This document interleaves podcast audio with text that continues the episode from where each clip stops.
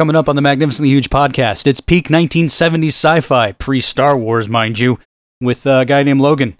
He's running. Uh, it's Logan's Run. Next.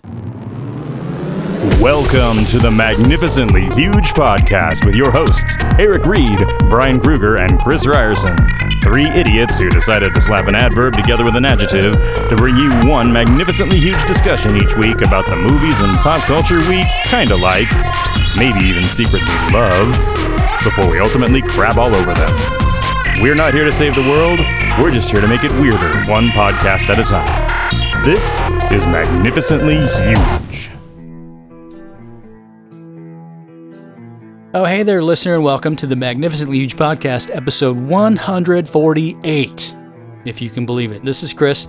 This week, along with Eric and Brian, the other two thirds of the Mag Huge team, we're going to talk about the 1976 magnum opus sci fi extravaganza about people dying when they're 30 because uh, old people suck. It's uh, Logan's Run.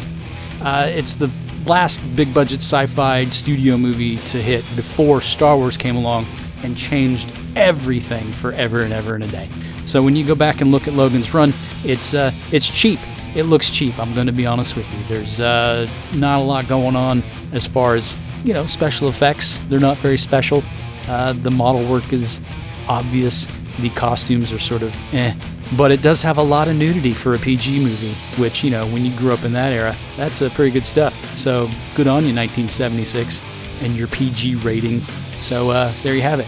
But uh, Logan's Run, starring Michael York and Jenny Agutter, 1976, MGM. It's good stuff. It's about a man named Logan, and uh, he's running. That's really all you need to know for now. But we're going to dive into it. In the meantime, if you like what you hear, if you want to send us show suggestions, kudos, uh, complaints, whatever, uh, send those to magnificentlyhuge at gmail.com. We love to hear from folks. We really do. And then uh, head on over to our Twitter feed at MagHuge. We're on Facebook, Magnificent Huge Podcast. We're on Instagram.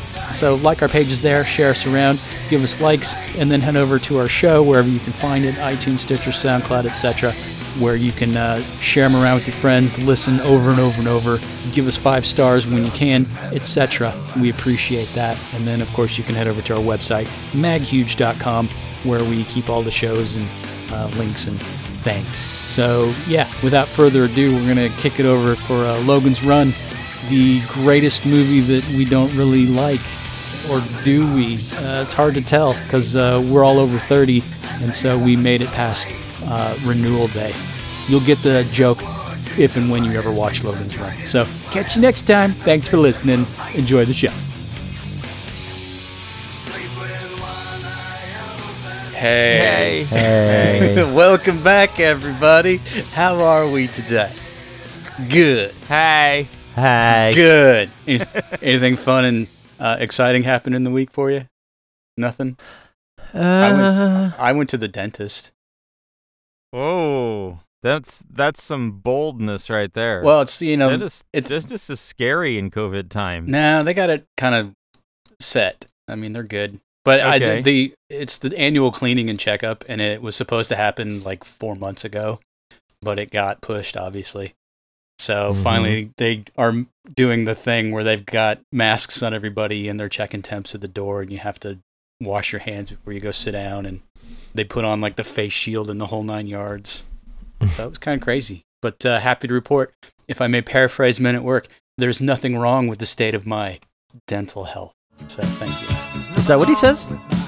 I'm paraphrasing. I paraphrase. Mental health. I know. I'm being a douchebag. I'm being a dork hole. So yeah. So my chompers are good, and uh, I'm happy about that. So, hooray! All right.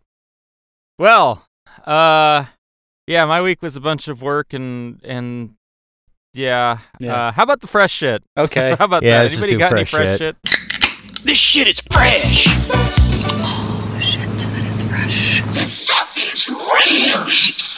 This week, I decided I would I would start watching as many bad Netflix movies as I could find, like Oh Lord. because they just buy up everybody else's sort of uh uh uh just Scraps. scutter yeah gutter rate sci-fi you know that Yeah. some some some film school kid made and they they're like well we'll buy it up for cheap and this one was uh revolt starring guy from *Halt and Catch Fire* with eyebrows. I don't know the actor's name. I just know he's guy from *Halt and Catch Fire* with The- eyebrows. The the one who was uh, also in Guardians of the Galaxy. Yeah, yeah, Oh, Oh, Pie, okay. Pie Man, Lee Pace. yeah. Lee Pace. Pace. There it is. Um, Okay. Yeah, he's the Pie Man from uh, Pushing Daisies. That's how I know. Yes, yes. Okay. Um, and in this, he's a special forces guy um, named Bo because he can't remember his name, but the only part of his uniform that's still there is a thing is a bow. So he's Bo. And How's he spell it? How's he spell it? Bo. He spells it Okay. Bo. Like Bo. I don't know. Fucking. Is it? Anyway, so al- aliens have attacked and they're, they've, they've, they've, they've blown up the world. And he's in, I think, Ghana. And, you know, where, you know, like you do when you're special forces, you go to Ghana. He's in Ghana Uh-huh. when it happens. Okay. And can't remember who he is and yet has a strange ability to do something with electricity. They're never quite clear on what it is he does with electricity, but he does something with electricity. And um, it really sucks, it. sucks, sucks. I'm, I'm like, this is so bad. and and then I thought, no, it's actually no worse than any other Netflix sci-fi. It's about like the same as all Netflix sci-fi. We've got sort of somebody, an actor you know, doing actiony stuff on the cheap, and oh yeah, aliens attack again. Yeah. I feel like Netflix with this sort of thing that they're doing, uh, they've sort of taken over the straight to video realm. You know what I mean? Mhm. It's like this is stuff the that would Blockbuster. Yeah, this is the stuff that normally would have just gone straight to video and you could pick it up at your local blockbuster, but they're doing Yeah. that as a service you didn't- perhaps. You didn't pick up because you you were still charged the same as if you were renting Pretty Woman for the twentieth time. So Yeah. you didn't do it. But this time, there's no shame because nobody can see you. And Yeah. yeah, uh, yeah. I, I I I picked this one up also because of a YouTube list. It's like the top five sci-fi's on Netflix. You gotta check out. And oh, I'm like, God. Jesus Christ, that clickbait worked on me. we got to do more stuff like that. yeah, this sounds We gotta- revolting. It yeah, we got to do shows like the top, the top five, you know, porn version of 80s sci-fi you gotta see or some shit, and that'll work apparently. Top five movies under $100 million by Steven Spielberg. Bitch. Nobody would care. Well, I'm sorry you didn't enjoy your time. Yeah. Was it like 90 minutes of your life you'll never get back? Is that kind of thing? Um. Well, that's true of all 90-minute segments. You know, I mean, there isn't one single thing I've done my entire life that took up time that I could then get back. You know, it's all lost. uh, uh, I appreciate your literalness, Eric, Okay. every time you bring it up. I really do. and I'm not just being hyperbolic there. I really Yeah. enjoy it. Yeah. I'm just saying, life is a zero-sum game. That's all. Well, do you Um, feel like you wasted 90 minutes of your time? Let's put it that way. Sure did. Uh, okay. You know, you it was Another 90 minutes down. And yeah. How many are left? Yeah. How many to go? Like, let's, like- let's knock those out. How much more time on this dumb earth do I have to spend anyway? What's going on here? well, let's. What's the bar for something like this? Like, at what point are you invested in a movie to the point where you just are determined not to turn it off? Like you're you're you've been there long enough. You're like, God damn it, I'm just gonna take this all the way to the end. Uh, at, at the point where they, I don't know. I, I guess, I guess the problem is it was like on, and and I had nowhere to go. You know, it's like yeah, I feel you. I I had nothing pressing to watch otherwise. So I was just like, Yeah. all right. And okay. He lacks the muscle control to get off the couch every time Bo talks. Uh, It's it's a foreign concept to me personally, having watched literally every '70s live action Disney movie on Disney Plus. that'll, yeah. uh, and I, I- did not stop. So yeah, yeah. I mean, there's a lot of things I've been able to turn off. Some reason I didn't turn this one off, and I, I think the thing is, it, it it was one of those movies that had promised the whole time. Yeah. Like we're going some. Oh, we're going. Some, okay, this is all right. It, it didn't hold the same location. It didn't.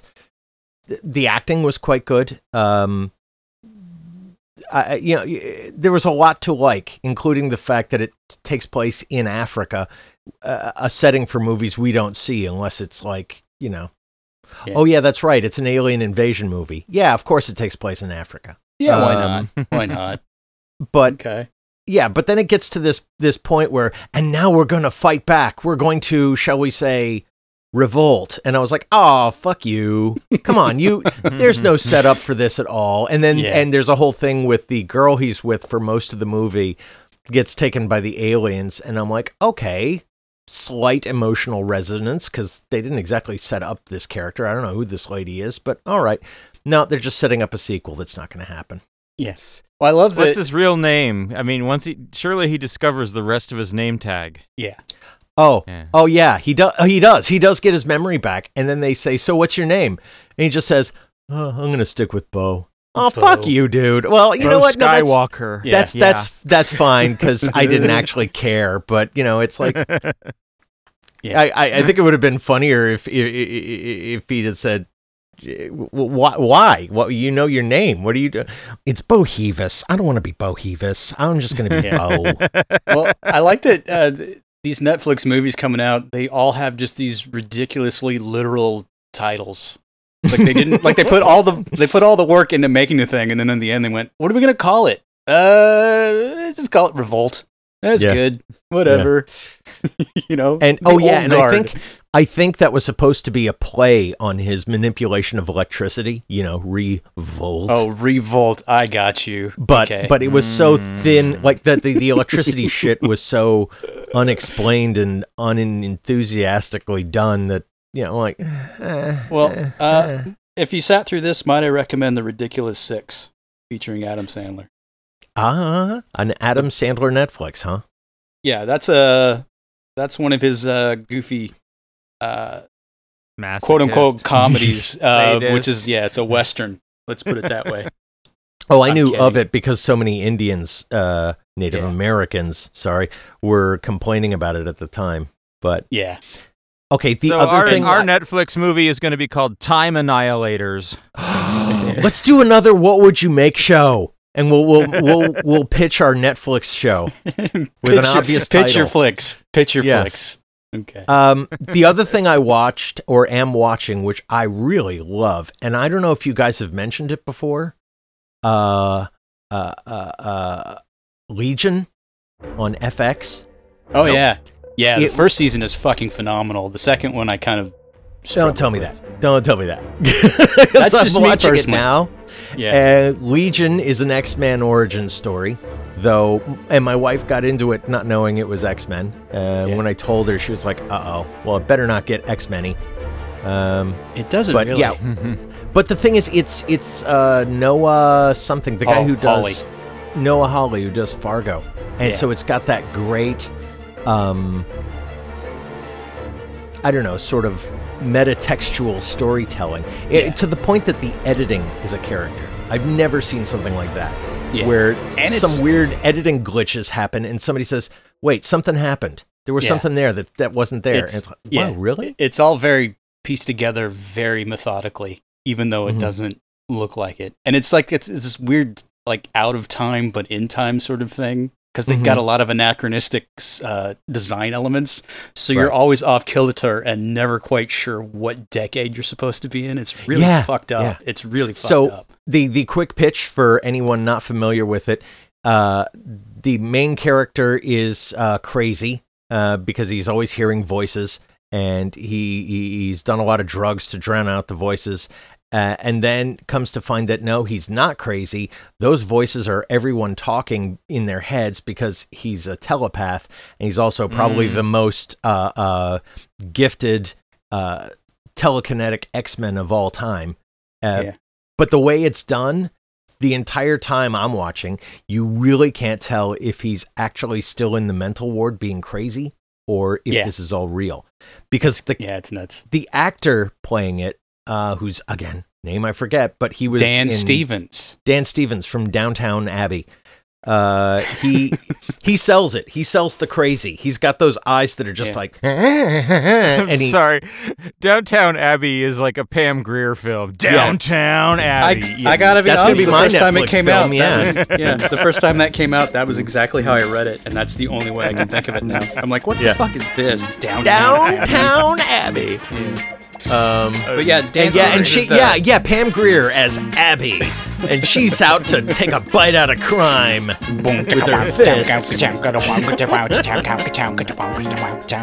You're under arrest, sugar. God. Uh, but yeah, in the in the comics that this one's based on, Legion, I guess they allude to the fact that he might actually be the son of Professor X, which is why he's so ridiculously powerful. Oh yeah, Uh, and they kind of roll with that. I don't know if that's in the show. I can't remember. Uh, be but yeah. brave if they did. I mean, I know uh, they're rebooting the X Men though, so Yeah. Well, the cast is really good too because you've you've also got Aubrey Plaza, yeah, who's a really rando character and yeah. helps keep things off kilter. But I've then always you've got felt this, that she was kind of yucky, and she plays Yeah. someone yucky in this, Yeah. and so it works. yeah, really well. And then there's like the whole like secret super team uh, led by Jean Smart, Yeah, and then love anything she's in. yeah, and she's really good in it because she's kind of a broken individual uh, because her husband, who is played by uh, what's his face, Oh, don't Uh, go there. I haven't seen a husband yet. Okay. She's looking for her husband, but uh, Okay. it's I don't one know of the that either. You're you're ruining. okay. Spoilers, Eric. Spoilers. How many episodes are you into it? Like three. Uh, finished three. I watched one Okay. a night. I don't binge. okay. I'm not an animal. Well then, uh, l- I'm gonna put it in the vault then. Say no Okay. more. Say no more. Yeah. Wink, wink, nudge, We can do a discussion. And Brian, you gotta check the show. It's really good. yeah, it's on Hulu. Good job. Okay. Right on. That's, Legion. That's what that's what I got. Cool. Thanks. Cool. Thanks Chris. for sharing, Eric. Uh, let's see. What do I got? Oh, uh, NHL is back, sort of. Um, so we've been watching some games, but it's. I guess they're trying to finish the season that got interrupted. So they're playing uh, without crowds. They're in a bubble. So the Western Conference is playing in Calgary uh, in one arena, and the Eastern Conference in Toronto one arena, and all the team, ma- team members and the supporting staff and coaching and whatever they're all in this like isolated bubble so they don't get infected uh, and it's just weird. They look like scrimmages. And it sounds like they're piping in crowd noise which just makes the it all the more disconcerting. How do the fights work? there's still fights. They punch yeah, each but other. like like like like do they do they wear like like like COVID gloves and masks and no they're like- in, they're inside it's just like what the nba is doing. They're inside an actual contained bubble so nobody goes in nobody goes out. Oh, I see. and they okay. they isolated for weeks before this they picked up the games and such and so everybody's in the same environment uh, and they're testing all the time so it's still hockey but there's no crowd which is just strange See, I, I think they're missing the opportunities of a COVID sports league. This could be Yeah. like Thunderdome, like two Well, teams enter, one team leaves. that's kind of what they're know? doing but i guess the But- the nba is doing the same thing but then you get like the mlb major league baseball where they're already having to cancel games because they're doing travel Mhm. and whatnot and the nfl is going to do the same thing it's like are you fucking insane it's like would be would be fun for the color commentary if they were like, well, you know, like Doug Jones is pitching tonight. We'll see if he's going to actually try. His wife's about to have a baby, and he might want to get out of here. yeah, yeah.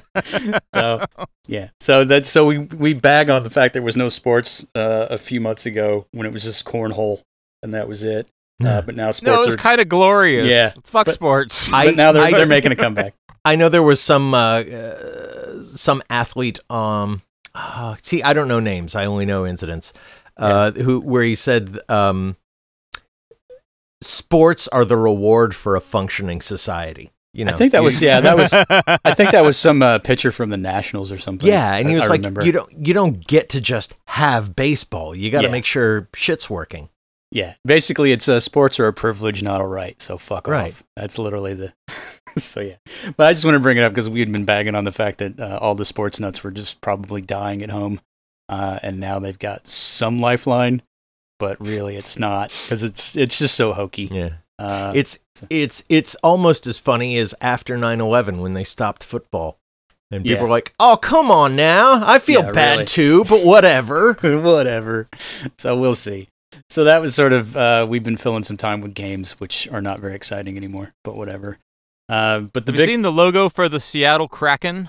The Yeah. new expansion team? yes, Like, first of all, that's a beautiful logo, right? With the space needle at the top of the yeah, it's like anchor it's like thing. Cthulhu with a space needle on its head or something. Yeah.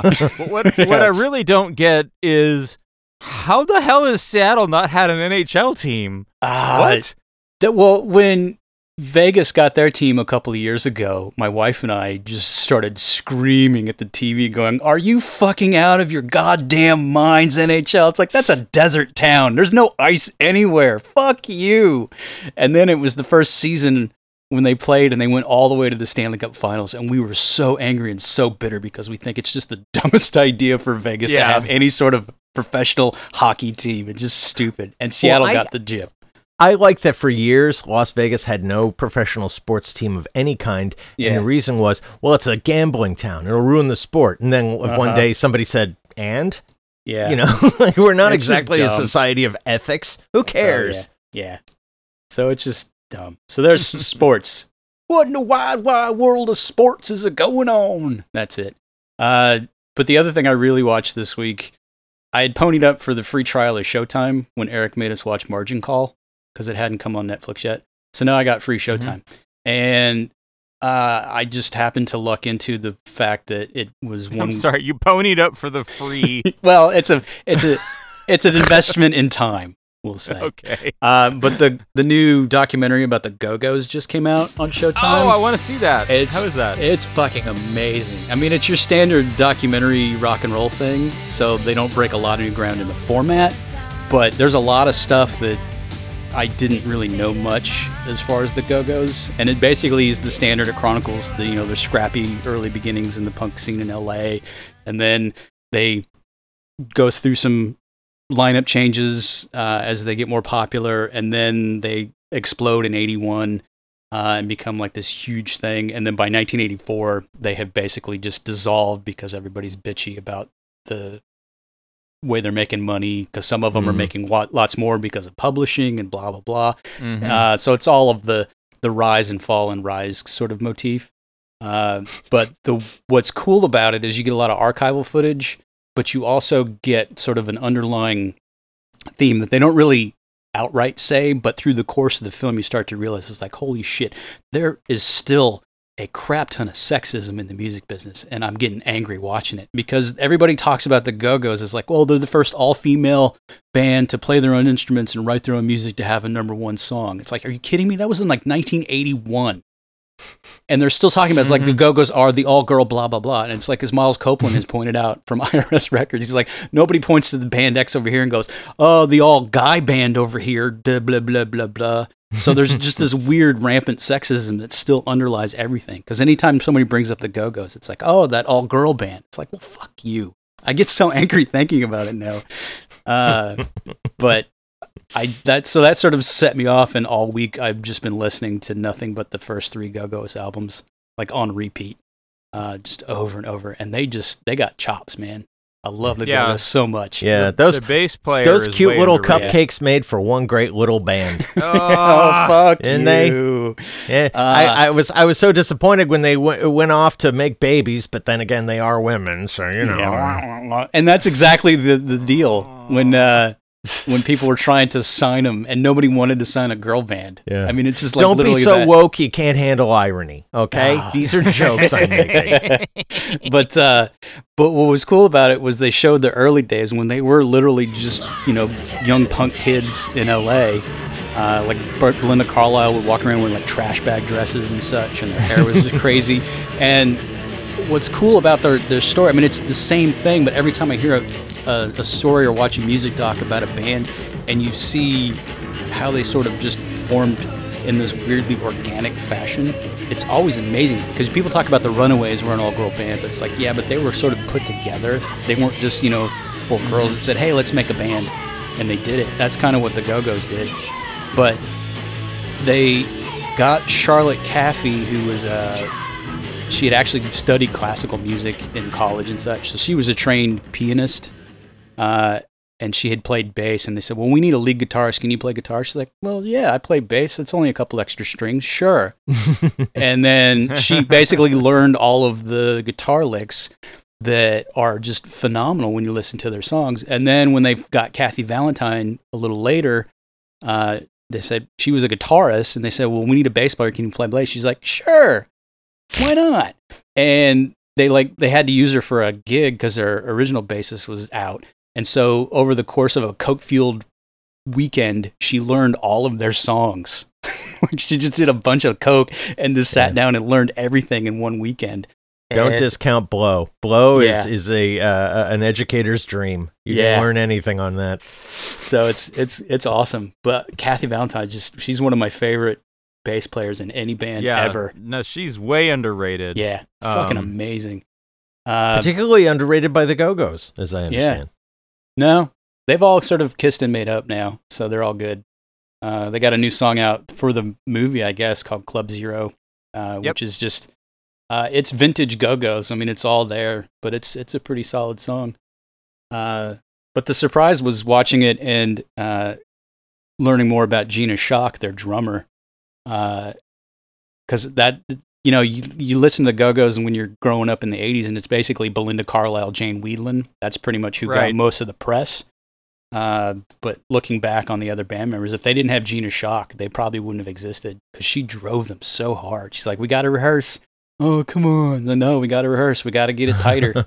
uh, and she and she's a giant goofball. She's hilarious, but at the same time, she was very driven and just gave them uh, sort of the the engine to get everything rolling. So it's like the it's your standard documentary, you know, been there, done that kind of thing, but it's really fun and uh, it really reinvigorated my my love of the Go Go's. So that's all I've Yeah. listening to all week, all week. I've been seeing a lot of social media advertisement for this movie, and I'm I'm just waiting for it to hit a streaming service that isn't Showtime, right? Yeah. But it'll it'll um, happen, but it's fun. yeah, But the worst part, and this is sort of deflating for me, is because uh, by the time they made Talk Show in '84, which to me is their strongest album, it's such a good album. yeah, and I was Head Over- listening to Head Over Heels Yeah. yesterday. ah, fucking Yeah. amazing. And then you get to that's when their uh, whole group was just disintegrating because of all the infighting, and they were sort of just not getting along by any stretch. But they had this album out, so they had to play nice to get through the contractual shit. And uh, they talked to Jane Wiedlin, who wrote a good chunk of the album. She's like, "Yeah, I like the fans seem to like the album a lot. It's one of their favorites." But she's like, "I to this day I cannot listen to it. I just cannot." Oh, I was like, "Oh, that that's sucks. I'm like, that crushed me, man. The girl who wrote half the songs on an album can't listen to the album because of all the other bullshit. It's like, oh, that sucks. So, Ah. Yeah. So once again, it just goes to show that good art comes through pain. yeah, Yeah. Okay. true. Uh, so, yeah. So, love the Go Go's. Uh, they're still kicking uh, and they still rock. So, rock on. That's all I got. Yay. What do you got. Brian? What do you got? All right. Um. Well, I've got I've got a few things. Uh. Last night I went to the drive-in. Um, Is that some sort of euphemism? No? It's a drive-in. Okay. So Harkins Theaters, you know, obviously no one's doing theatrical movies these days, and Harkins has basically been just sort of selling popcorn on the curb uh, for the last few months. that's an interesting. they finally figured model. out that they that they could they have like a full-on screen and projector in the lobby like shows trailers all the time so they tore that down they put it in the parking lot wow. Nice. and like the projector in the back of a pickup and pointed at the screen and they're doing drive-in movies uh, starting this weekend um so What'd you watch? yeah, uh, well, the only choices this weekend were if I went on Friday, would have been Black Panther. The rest of the weekend was Empire Strikes Back, and I Oh. didn't want to do it on Friday, so we went and saw Empire Strikes Back. Is that the one Uh, with the Ewoks? night. Is that the one with the Ewoks? No, dummy. okay. Jeez. Um. So yeah, I mean, it's Empire Strikes Back. Uh, eh, you Well, know, they- are you you're in your car? You cranking it through your stereo, I guess, Right? Oh yeah, I mean, Okay. you know, got air conditioning, got adjustable seats, Oh, you got to keep got your a car running. stereo. That's bad for the environment. I mean, it's an electric car, okay. so So everybody kinda. else has to keep their car running, so Yeah. you get to breathe their car. yeah, because Lord knows Yeah. if it's fucking Phoenix and there's no way in hell in August and I'm gonna sit in a car without AC Yeah. for two hours, you can just suck it. No, It's not impossible. I used to bullseye womp rats with my T16 back home. They're not much bigger than two meters. nice. So was it the So- uh, was the experience good? Was it fun? It was fun, you know. I mean, I I could have watched the the Blu-ray and gotten the exact same experience. Except a you wouldn't have been few in your car. right. That's right. You got to enjoy the the plush interior of your fucking car instead of sitting on a couch. Yeah. Sucker. wow. to watch a movie you already own. Wait a minute. Right. No, Yeah. the point was to just have a date and get the hell out of the house and feel like you were participating in anything. Oh. You Is know. that Oh, important? you're one of those. I hear a lot of Okay. people talking about that, like, "Oh, remember when we used to go out?" And I'm like, "No, I don't. I, I think this is perfect." Yeah. I never went out before, so really. yeah, Yeah. Yeah, no, the wife and I go to a lot of concerts and movies, and so like not having that has basically meant yeah, just sitting on the couch Oh. and yeah. it's You are at know, a disadvantage in and this it's like, thing. Yeah. Uh, yeah. Sorry. Okay. so you know it's empire strikes back and i i have been one of the people who say you know when you rank your star wars movies i've been the one of the people putting the original star wars ahead of empire and a lot of people put empire ahead of star wars and it Yeah. it gained a little bit upon this rewatch in my esteem it still has the problems that it has that the, the two timelines don't add up i figured out a way to make the timelines the separate timelines for empire strikes back add up last Yeah. night Does it, re- Um, does it require a an interstitial cartoon by Genndy Tartakovsky? No, no, it just it just you know because Let me hear if your story it- is the same as my story. Yeah. So you know if you just if you if you look at it, it, it seems like what Luke does takes months or years on Dagobah, and what Han and Leia does takes like a weekend. Uh-huh. Mhm. Um, what I what I managed to to do to make it make sense. First of all, you have to understand that the intercutting between the storylines is jumping back and forth between uh, two different timelines. That that um, these things are not happening in parallel. Uh, and what really happens is that when they decide they're going to go to Bespin, uh, Han and Leia, they don't have hyperdrive. There you go. So that flight takes a long ass Yeah. time. and But nobody wants imagine- to watch that on film. but like imagine how Right. like like we're here at this sun and you know closest the closest star which is i think what m38 it's it's it's like 10 light years that that's traveling for 10 years at the speed of light Right, they're it's like- traveling right, at yeah. less than the speed of light Luke is getting a fucking graduate degree in being a Jedi. yeah, suddenly it Yeah. becomes suddenly becomes a Red Dwarf. That's Yeah. really what it becomes. So so that's how I've decided to make sense of the Empire Strikes Back timeline. Yeah. Um, Because nobody wants to watch him play interdimensional 3D chess for like 10 Yeah. years. And I came just- up with that for like like a while ago, and then I realized the problem is now the other way, which is if they're traveling between planets, you know. Oh yeah, that's right. What where should we go? Oh, this system looks good. Like he had a choice. You know, so there's multiple places he decided he could have Yeah. gone I at just- sublight speed. Yeah. It's like actually the problem really is w- w- w- how did they do that without traveling at the speed of space is enormous. It's so big and full of nothing. They actually call it space.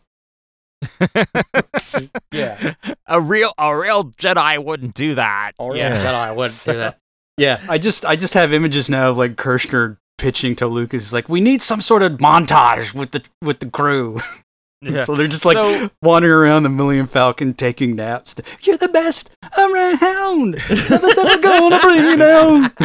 so some some observations. Uh, I still think Star Wars is the most complete film. You know, obviously Empire is not a whole story. Okay. Um, but I think Empire has, other than the the Death Star battle at the end of Star Wars, I think Empire has probably the best collection of action sequences in the in the series. Um, It's got the most compelling no- motivations as well to me. it it well, and it also is uh, when you think about sort of like what Star Wars is, you know, all of the philosophy around the Force and stuff. It's that's all really there in the most significant act of puppetry in in human history, which is you know the introduction of Yoda. yeah. Um, so you know, Empire's maybe the more impactful movie. I think I still prefer Star Wars. The other thing I got to say is I was expecting it to seem kind of old fashioned, but it isn't. It still Mm-mm. holds up in terms of pacing, except that I think they actually do some things better given the limitations that that they were faced with in 1979, 1980, right? Where the the geography of these. I mean, it it keeps moving at a very rapid clip, but the geography geography of the scene is done in sort of still moments of people anticipating the action, as opposed to sweeping camera flying disembodied through the whole environment to give you your establishing shot. You know. Yeah. So it, I- it didn't uh, J.J. Abrams you. It's pre-video Right. game. Yeah. Yeah. Yeah. Yeah. So anyway, yeah, Empire Strikes Back. It's still a movie. It holds up. And it- um, it's on TNT on cable like every third weekend now. So you own a. Everybody owns a copy. yeah, no shit. if you got Disney Plus, you can watch it now. Go watch it now. Um, so the other uh, the other old movie I went and revisited, um, flipping through, you know, I think it was HBO Max, trying to find a movie to watch. mm-hmm. I hadn't seen since it was in the theater. Death Becomes Her. Ooh, So I fired that one up. That's a Um, I don't think That's I've seen it since the theater either. yeah. That's a that's sort of a weird one uh, to revisit because it's still very iffy. Meryl know what I mean? Streep, Goldie Hawn, Bruce Willis. Yeah. directed by Robert Zemeckis. Uh, basically, the story of a famous uh, Southern California plastic surgeon uh, who uh, his, his his girlfriend gets uh, shoved aside by this this stage starlet uh, who needs his talents, and then eventually there is like witchcraft involved that that is like eternal life potion. And as people slowly get, you know, skewered and burned and shot and torn to shreds, they are still alive and Yeah. uh, are trying to, to hold on to their Yeah. beauty. It's- and by it's a, the like- end, Bruce Willis learns an important lesson about how women are disposable. yeah, I like that it, it's it literal. It's a literal interpretation of what it would be like to be a zombie.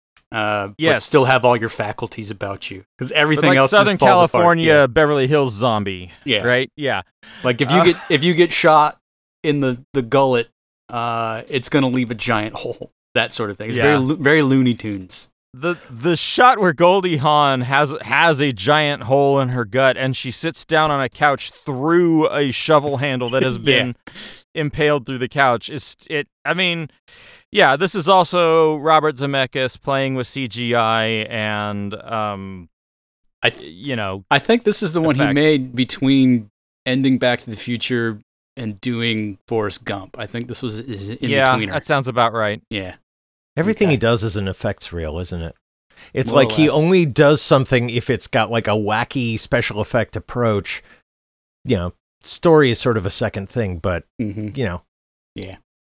I The still I, I- still say though this movie is basically a guy who's got a wife who finds a hotter woman uh, and then then finds that the woman's kind of bitchy and then you know meet he's driven away by both of them. And the conclusion is not boy you you you probably shouldn't live your life for another man. It becomes men don't get all hung up on these bitches. They're crazy. It's like what a what an odd approach to anything. Yeah. this is nebbishy Bruce Willis too Yeah. which you don't get a lot of um uh, Also, he is the youngest actor in the film. The, all the women are older than him uh, in real life, and that's Yeah. not a thing that you see a lot of. You know, like you see something like last week, I was like the young, Mi- the wrong Missy, and and you know David Spade is like you know 400 years older than the woman or whatever, and you know, so it was interesting to see this a movie that's specifically about aging. And um, the actresses are actually like in their 40s. Isabella Rossellini also uh, shows up in this almost topless role uh, throughout the entire film. Yeah, She's God the, the woman who has the, the fountain of youth. Uh, so that's, you know, that's fun. It's yeah, and this is around the time when I started to notice that she looks like uncannily like her mother. It's like she's the older she gets, the more like Ingrid Bergman she looks. It's really weird. So I think that kind of worked in the the weird ethereal magical realm for casting her.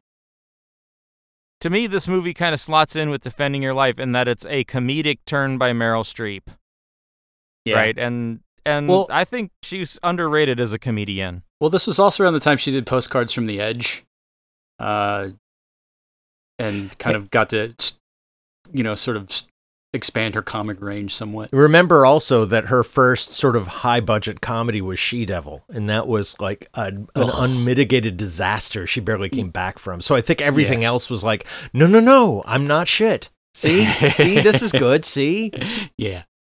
So there you have it. Okay.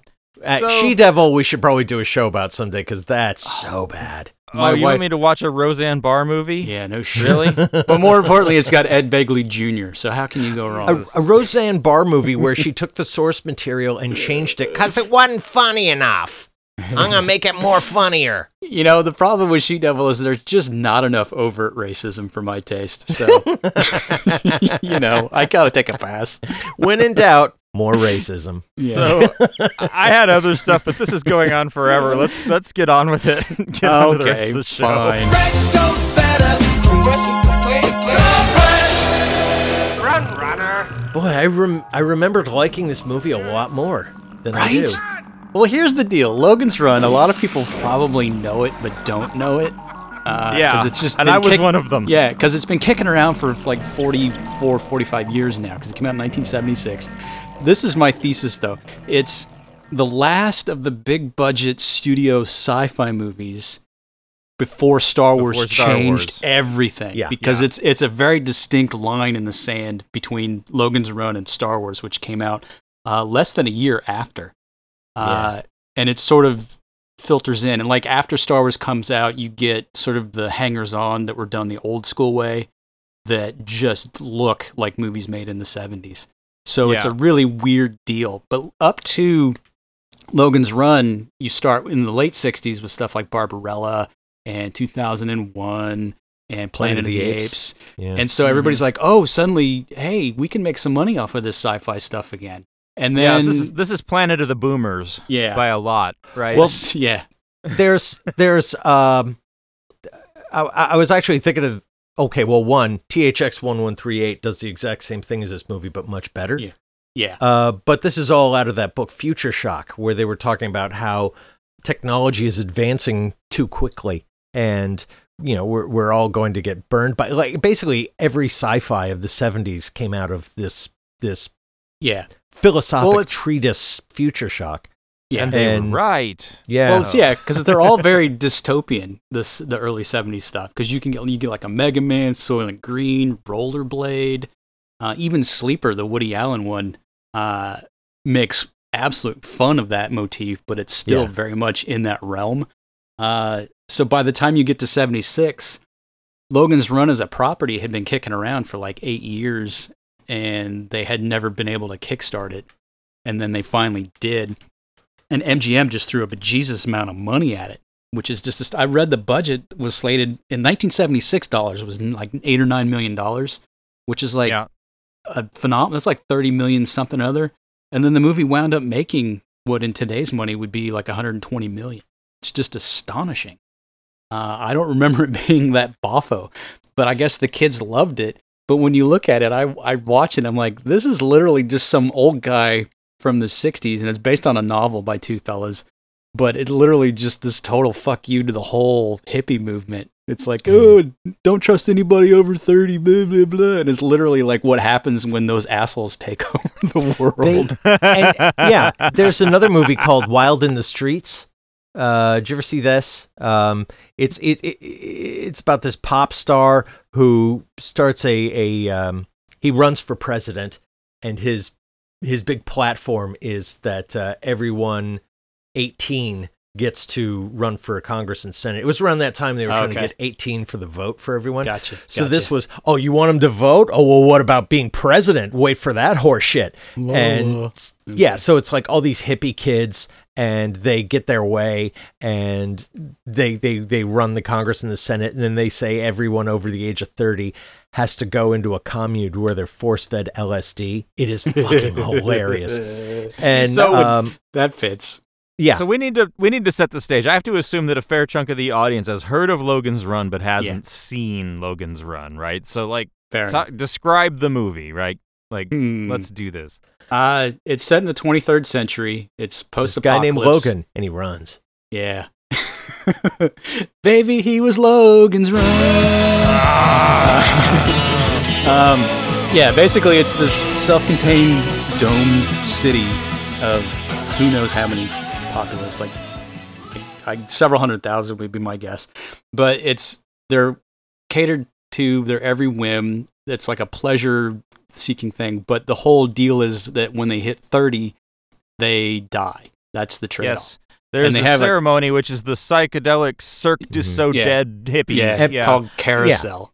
Important Yeah. difference between the book. In the book, they die. In the movie, they go on, and they don't Yeah. really know what happens after Carousel, but it's Yeah. certainly not death. So nobody's afraid of this shit. Yeah. Why should Um, we be? but they all have uh, color coded crystals in their palms, so that shows their age. So I think I think they they parse it out like ye- white is zero to eight, uh, yellow is nine to fifteen, red is or uh, green is sixteen to twenty three, and then red is twenty four to thirty. So that's how you know. to fuck. Yeah. Yeah. And Oh. and and in the movie everybody dresses a color coded outfit to their crystal as well. So that's how you know who's too young, who's too old, and that sort of thing. And then in between you've got this special police force called Sandmen who wear black uniforms with gray stripes and they basically kill anybody that wises up and says, "Oh, I don't want to die," and then tries to bolt the city. They're called runners. And so these Sandmen are basically there to kill anybody that tries to escape.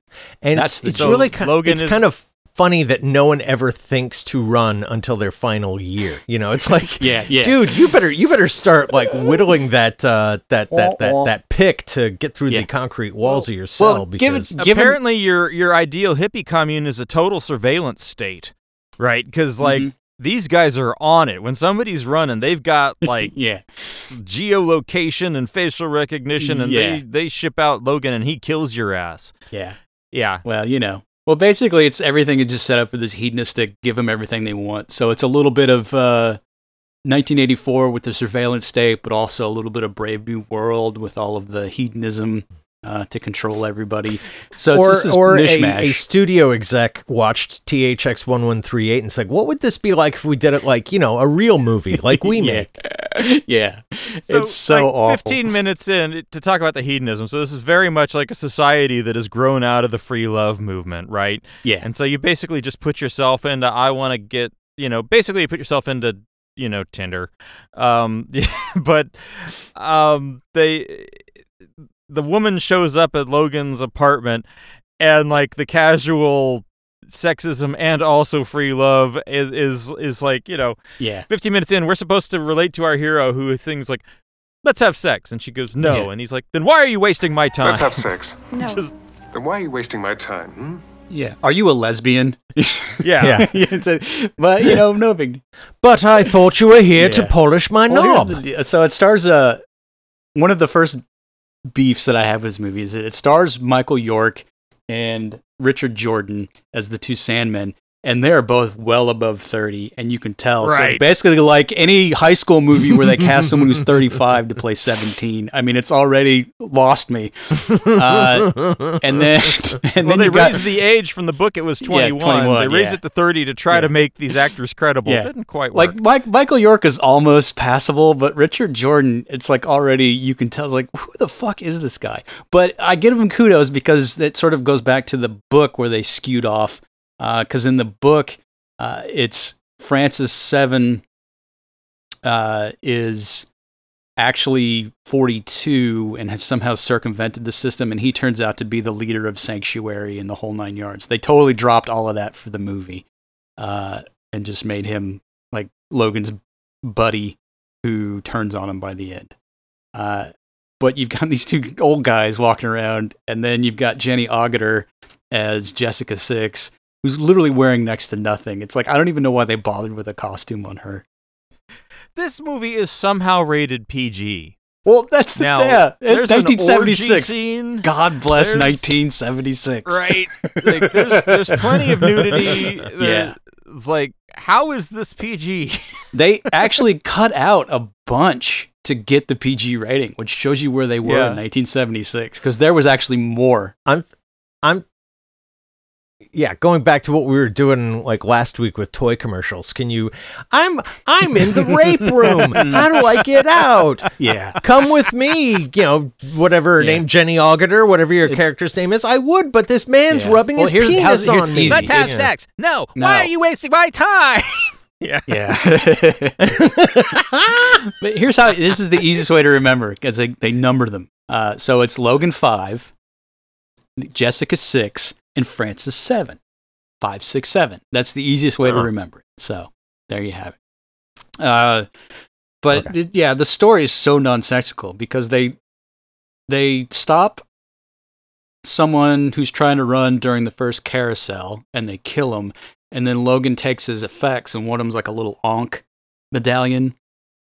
And when he's debriefing in the big computerized AI facility, they see the Ankh, and then somehow that conscripts Logan into uh, pretending that his life crystal has hit, and he's got to run to find this place called Sanctuary so he can kill everybody in Sanctuary. And then that sort of sets the ball in motion. But In other words, Logan's a total dick. yeah, yeah. yeah. And- oh yeah, when they murder the guy who's running away, they don't just Yeah. kill him; they torture kill him. Yeah, they, they- have fun, like shooting at him, like over his head, and going, Yeah. "Ah, you're about to It's die, bitch! so Here it comes." ridiculous. uh, and then yeah, And you can't possibly Yeah. like Yeah, this yeah, character. and- Just awful. and even it, yeah. But And then his, as you, and his motivation is to go ruin sanctuary for people, Yeah. right? well, Like, he's a he's a blind follower. That's the thing. He's basically an acolyte of this whatever society, uh, and that's sort of his arc. By the end, theoretically, he learns something, but I don't really feel like he does. But whatever. Uh, but that that sets the whole thing in motion. And then Jenny Agutter, who's only like 23, so she's a green. Uh, is part of the like the re- resistance underground who try to sneak people out. Uh, and then she gets embroiled with him as he tries to run, and then through the course of it, he's actually having to run because then they try to kill him when he's getting a facelift, and then that's where Farrah Fawcett shows up as the nurse. wanna change my clothes, my hair, my face.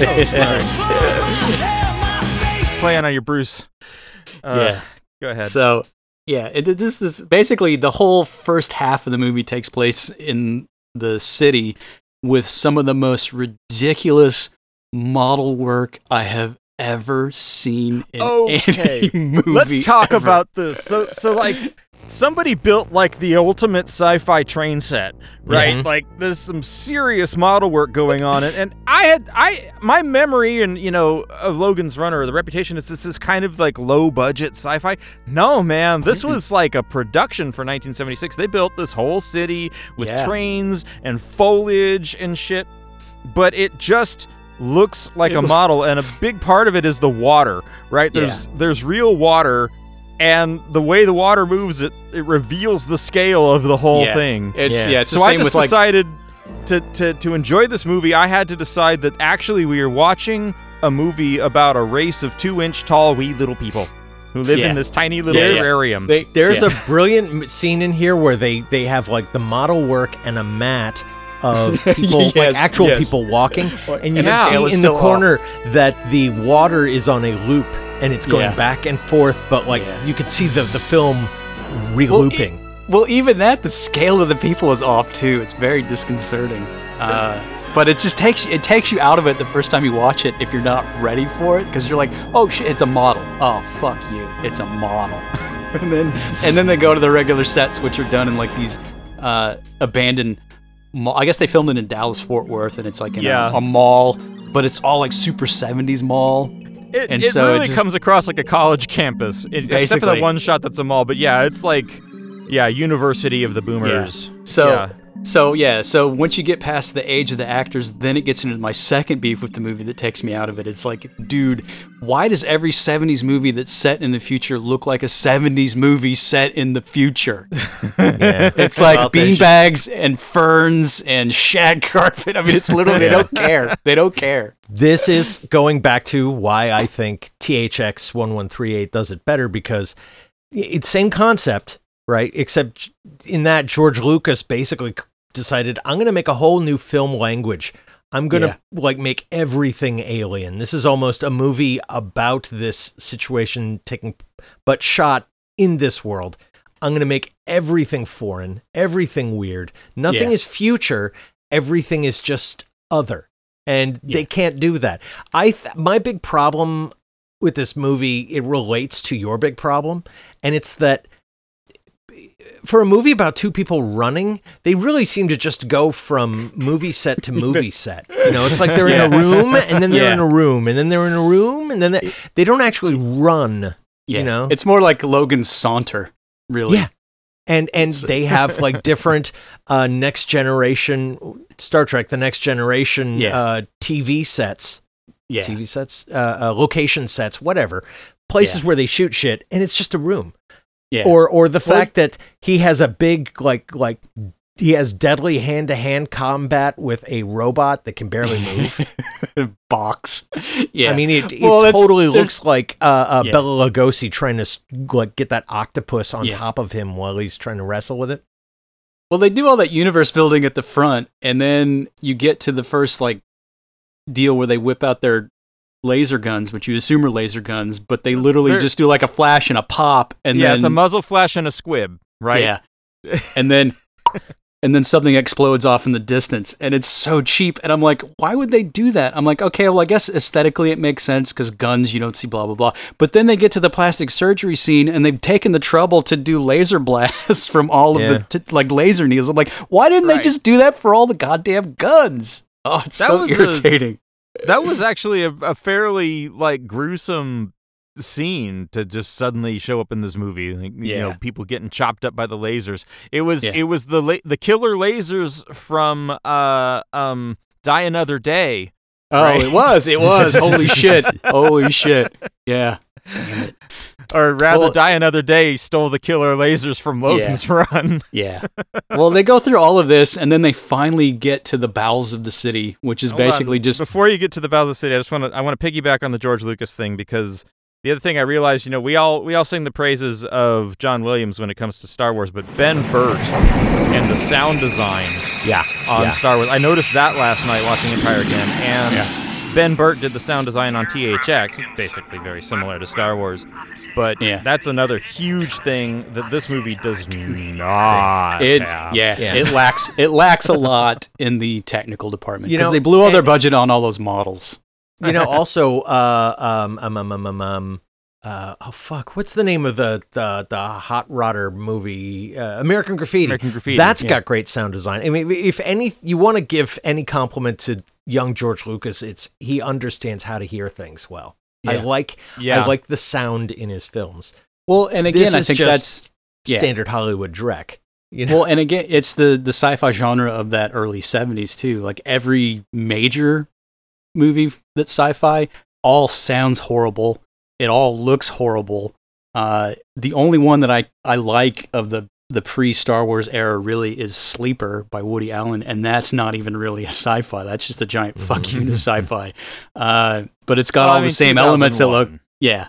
But it's got all of the elements that Logan's Run has, but it just knows what it's doing with it. This one, it just seems like amateur hour. It's so strange. You've got that juicy synthesizer action score. Oh, the Jerry You know. Goldsmith, like bleep, blop, bloop, bleep, blork. Yeah, so dumb. Yeah. But then they, so they film in these malls and then they get to the bowels of the city to escape. And they literally are just filming in like a water treatment plant in like El Segundo, California. So it's just all like giant pipes and tubes and things. And it's just such lazy set design. I was, it's I like, was really hoping for a Galt car race of Yeah. some kind, chase scene. yeah. I thought I also I, all of these these single room situations they find themselves in right are all poorly constructed metaphors for our commercial uh, commercialist Yeah. society and it's it's really ham-handed. If Yeah. the effects don't take you out of the movie, then what will Yeah. is oh now the plastic surgery is killing them. Oh Yeah. now the orgies are killing them. You know it's uh, Yeah, it's I like, literally I like, like bummer. that the escape hatch though for the for the bubble is the back door to the orgy place, which is basically like really. you're not gonna find that door because like you're gonna get distracted. Yeah. But yeah, anyway, orgy of the dead. So, like through shenanigans, they finally make their way out of the city, and then like freak out because there's the sun, which they've never seen before. But before they can get to that, it's like that weird ice cave that they have to go up. I don't know how many f- stories because they're on some sort of elevator freight thing that takes them up and up and up and up and up and up and up. And that scene never fucking ends. Oh my god! And then they get to the top, and then suddenly it's an ice cave with Box, the robot that's on wheels. Uh, and then you find out that everybody that's made it that far ends up getting frozen because it's an old like food storage facility. Uh, and then they have to make their way out of that. But first they get naked, but only Jenny Agutter really gets naked. Yeah. you only you don't you only get like a topless Michael York. Uh, so Well, yeah. that's fun. So that's fun. Uh, but it literally like, well, we need to take our clothes off so we can dry off, and it's like, oh, okay, oh, it's boobies, yay, PG seventy six, PG seventy six. Ah, yeah. The what the hell, like box and this whole thing. So this is about the point at which. Um, this scene is about the point at which I, the last time I had watched this movie, I I gave up, and the reality is, yeah. I don't think I've ever really sat through all of Logan's run and understood it until the rewatch this week. yeah. I think you got I've you got to watch fallen asleep every time. The last time I watched this movie before this, where where I where I capped out at box, I was it was like 1995, and I was having uncontrolled bouts of vomiting and ended up in the hospital. because of this movie. Because of dehydration from Oh, okay. vomiting, and maybe it was this movie. Maybe the reason I was vomiting. yeah, it just Was it sucked Logan's your life force. Yeah, it sucked all of Yeah. your if you'd have force. gotten the runs, that would have been ultimate irony. yeah, bam. Logan's runs, yes. Oh, yes, I worked oh, it in. I worked it in. Yeah. Uh, no, I, I, I'm the same way. The last time I watched this, I was like, well, actually, as I watched it this time, I was like, oh yeah, that's why last time I watched it was the last time. Because I Yeah. remember as a kid thinking It's- this is cool, and then I remember watching it as a young adult and going, oh, this is so quaint how they're doing Yeah. sci-fi. Well, again, And yeah, I watch it now and I go, this is just balls. it's so it's so weirdly seventies. That's the They- thing. they escape the ice cave, and then they show up and they're in the goddamn Planet of the Apes. Yeah, mm-hmm. Right, literally. they're in Washington D.C.'s ruins. yeah, and- it's like and- like the swamp is taken over. Yeah, and I'm sitting there going, "Oh, there's the end of the movie," and then I know, look at the thing, and there's 40 goddamn minutes left. Yep. The, the Oh, yeah, pacing and they're really even worse. Yeah. And Huh? then, then the then the movie takes a real dive. I mean, Yeah. yeah. At least in Planet of the Apes, shit happened Oh up on the God. surface. They they go to some library and they run across some old dude. It's and the Library of he Congress. reading the poems from Cats while in the set from the Twilight Zone episode "Time Enough at Last." Right? Yeah. But here's the thing: it's ah, Peter what the Ustinov. It's it's Peter Ustinov, so it's almost passable. I guess they let him make up all his own dialogue, and it Macavity, shows, man. It shows. Here we go. Macavity, Macavity. There's no one like Macavity. There never was a cat of such deceitfulness and suavity. Yeah. Jellicle cat. It's like, oh my god, oh my god. Uh, but then they have the whole thing where they've never seen an old man before, and they have to figure that shit out. And then you realize that he has lived on the outside his entire life. Uh, so then they, like, Francis shows up just to encapsulate the whole plot. They he won't let them move on, and he tries to kill them, and then Francis ends up dead. Uh, and then they have this big news flash. Oh well, let's take the old man back to the city because we can't stay here. And then, so they Why basically can't you stay there. Yeah. Well, it's- like the it's so like- of Eden. it's so they can basically do all of the shots of the travel in in reverse where they're coming back Uh. with Peter Ustinov. It's just What's solid that? filmmaking. Oh, that's a robot I fought. Oh, I bet that was interesting. Hey, what's Yeah. that? Oh, that's the orgy room we had to fight about. Oh, that looks interesting. Can we stay? No. Yeah. Oh, we're still moving. Okay. Yeah. So then they get to the point where they have to get back into the city and they're going to go in through the whatever the water power station because to them they just logically, oh, well, this is where we can get in. Knowing nothing about the city. It's just such a flawed thing. Like, oh, yeah, this is it. So then uh, they leave the old man behind and they go in. And this is the funniest part of the whole movie for me is when they go in and people are going in for the next carousel, filtering in, and they're just up there, Logan and Jessica, screaming at the tops of their lungs, No, don't go in. It's not. blah, blah, blah, blah." And he's literally lost his mind. Yeah. It's the Soylent Green moment. and everybody sort of like just stops and looks and he's just screaming like a crazy person and then they all just go eh and like turn around and start walking off again it's like it's perfect because it's like oh and that's when the sandmen get him take him in for debriefing and then that's where you get the massive super super modern hologram technology Yeah. specially created for this movie Yeah. and it's literally out of the haunted mansion from disneyland Michael York Uh, yelling at himself. Yeah.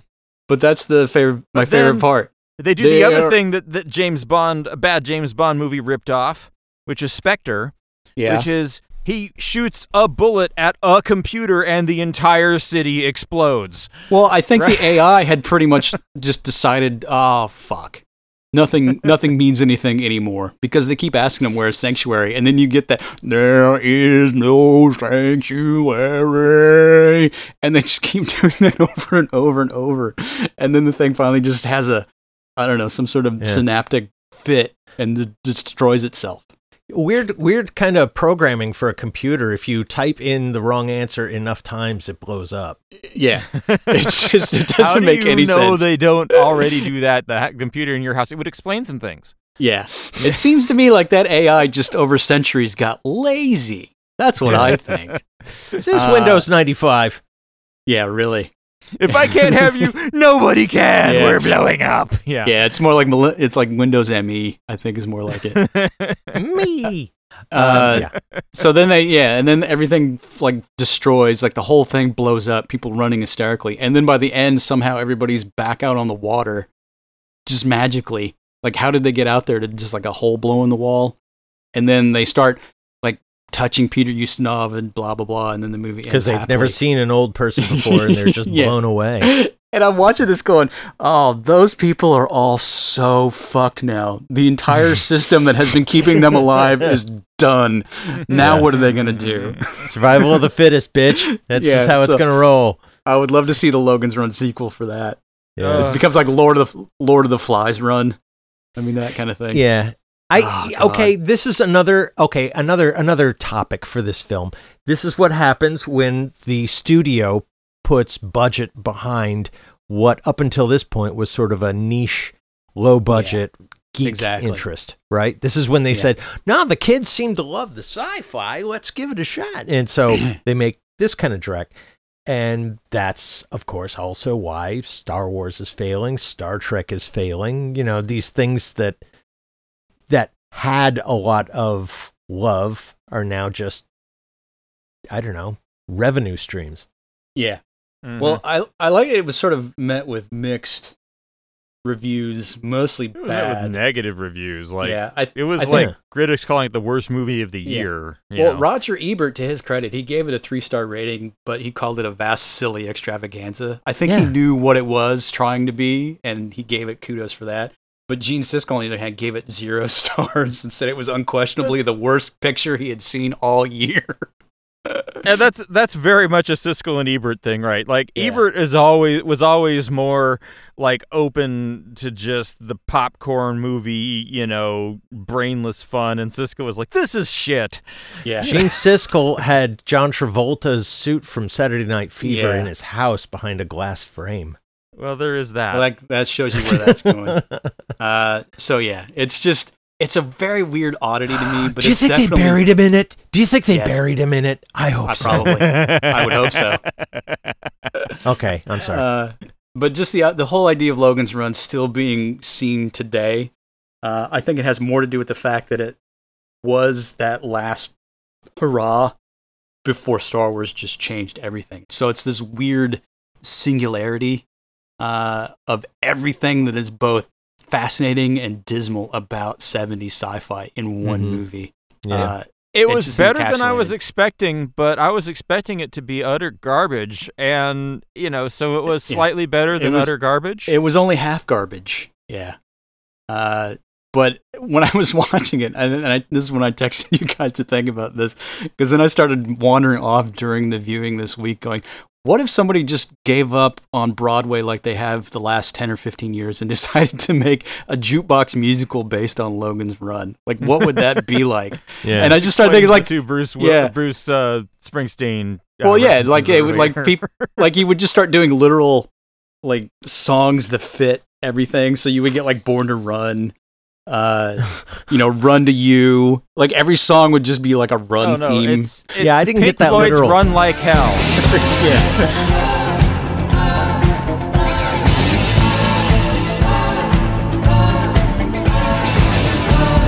or The Long Run, or Take It on the Run by REO Speedwagon, Run to the Hills by Iron Maiden. I just started thinking of everything related to it. And then I thought, oh, well, then what would be at, at the end?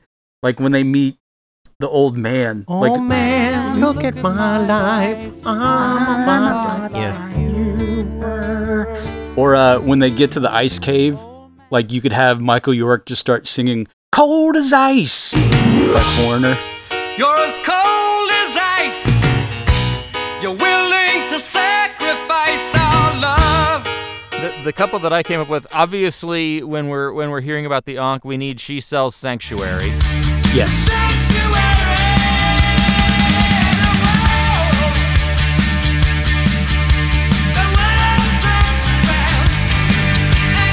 Was one I brought up. So good, good job. And then uh, during Carousel, I had I have two choices for Carousel. I don't know which is better, but either Forever Young or The Circle of Life. Um, I like Forever Young. I, I got stumped on Carousel, so yeah, I will give you I credit would on think that one. the, the I would think the main uh, uh, song from the musical Carousel would be perfect for that. It's it's a it's an instrumental though. There's no like actual song called Carousel that's got lyrics. I looked it up because I too uh, thought of that. so I guess uh, yeah, and I also wasn't being all literal. I, I, I thought "Down in the Park" would be a good one for the robot guy, but then of course ooh. you have to know the song. So.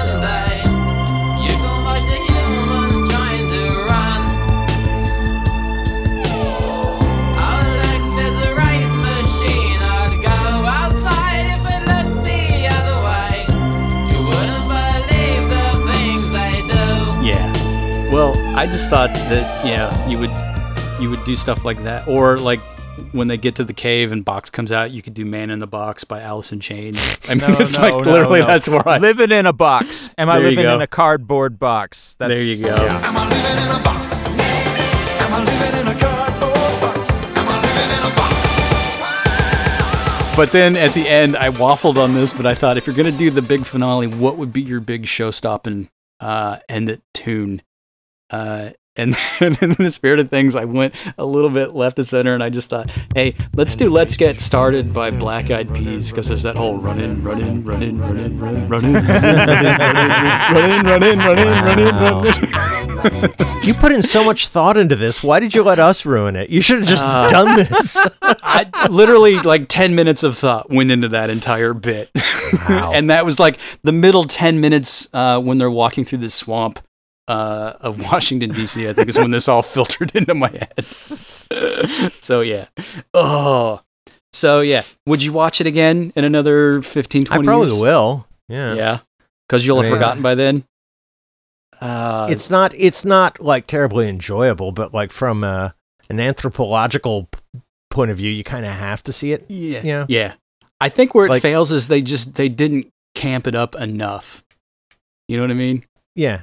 Yeah, But I the think I want to is, watch this since- musical version that you're producing. Yeah. yes. Especially since sci-fi was mostly like, you know, B movies or serials, you know, and before it started getting a budget. Yeah. If you look at it from that point, yeah, it's the pinnacle of science fiction, but it's still done by people who hate science fiction and Yeah, who don't understand ham-handed metaphors. Yeah. Well, yeah, they're like, oh, well, all of these movies, XYZ, made tons of money. Let's do this. It's like, you don't know what you're doing. Like, literally everything going back to, oh, probably 2001 is probably like that, where they're like, Yeah. let's just cash in. Oh, this is awful. It's a great movie. It teaches kids that they don't know everything. uh, carousel. Yeah, I got nothing. Basically, I just wanted to make you guys watch Logan's Run. Mission accomplished. Yay! Yeah. You want to hear us riff on more old ass movies? Uh, subscribe to the podcast. Listen to it. Rate it. Share it. Uh, uh, crush that subscribe button. That's what I smash that subscribe button. Don't press the sma- smash it with your with your fists, with your electronics fists. Go pow and on that subscribe button, smash. Keep running. Keep keep singing, dude. Chris, where are you? Oh, you want to Yeah, keep going. Contact. There's no respect, so. Smash that button. Just smash it with, with your hands. Yeah, just bam. Just bam. Subscribe, motherfucker. Subscribe. You like it. You like it. Subscribe, bitch. Subscribe.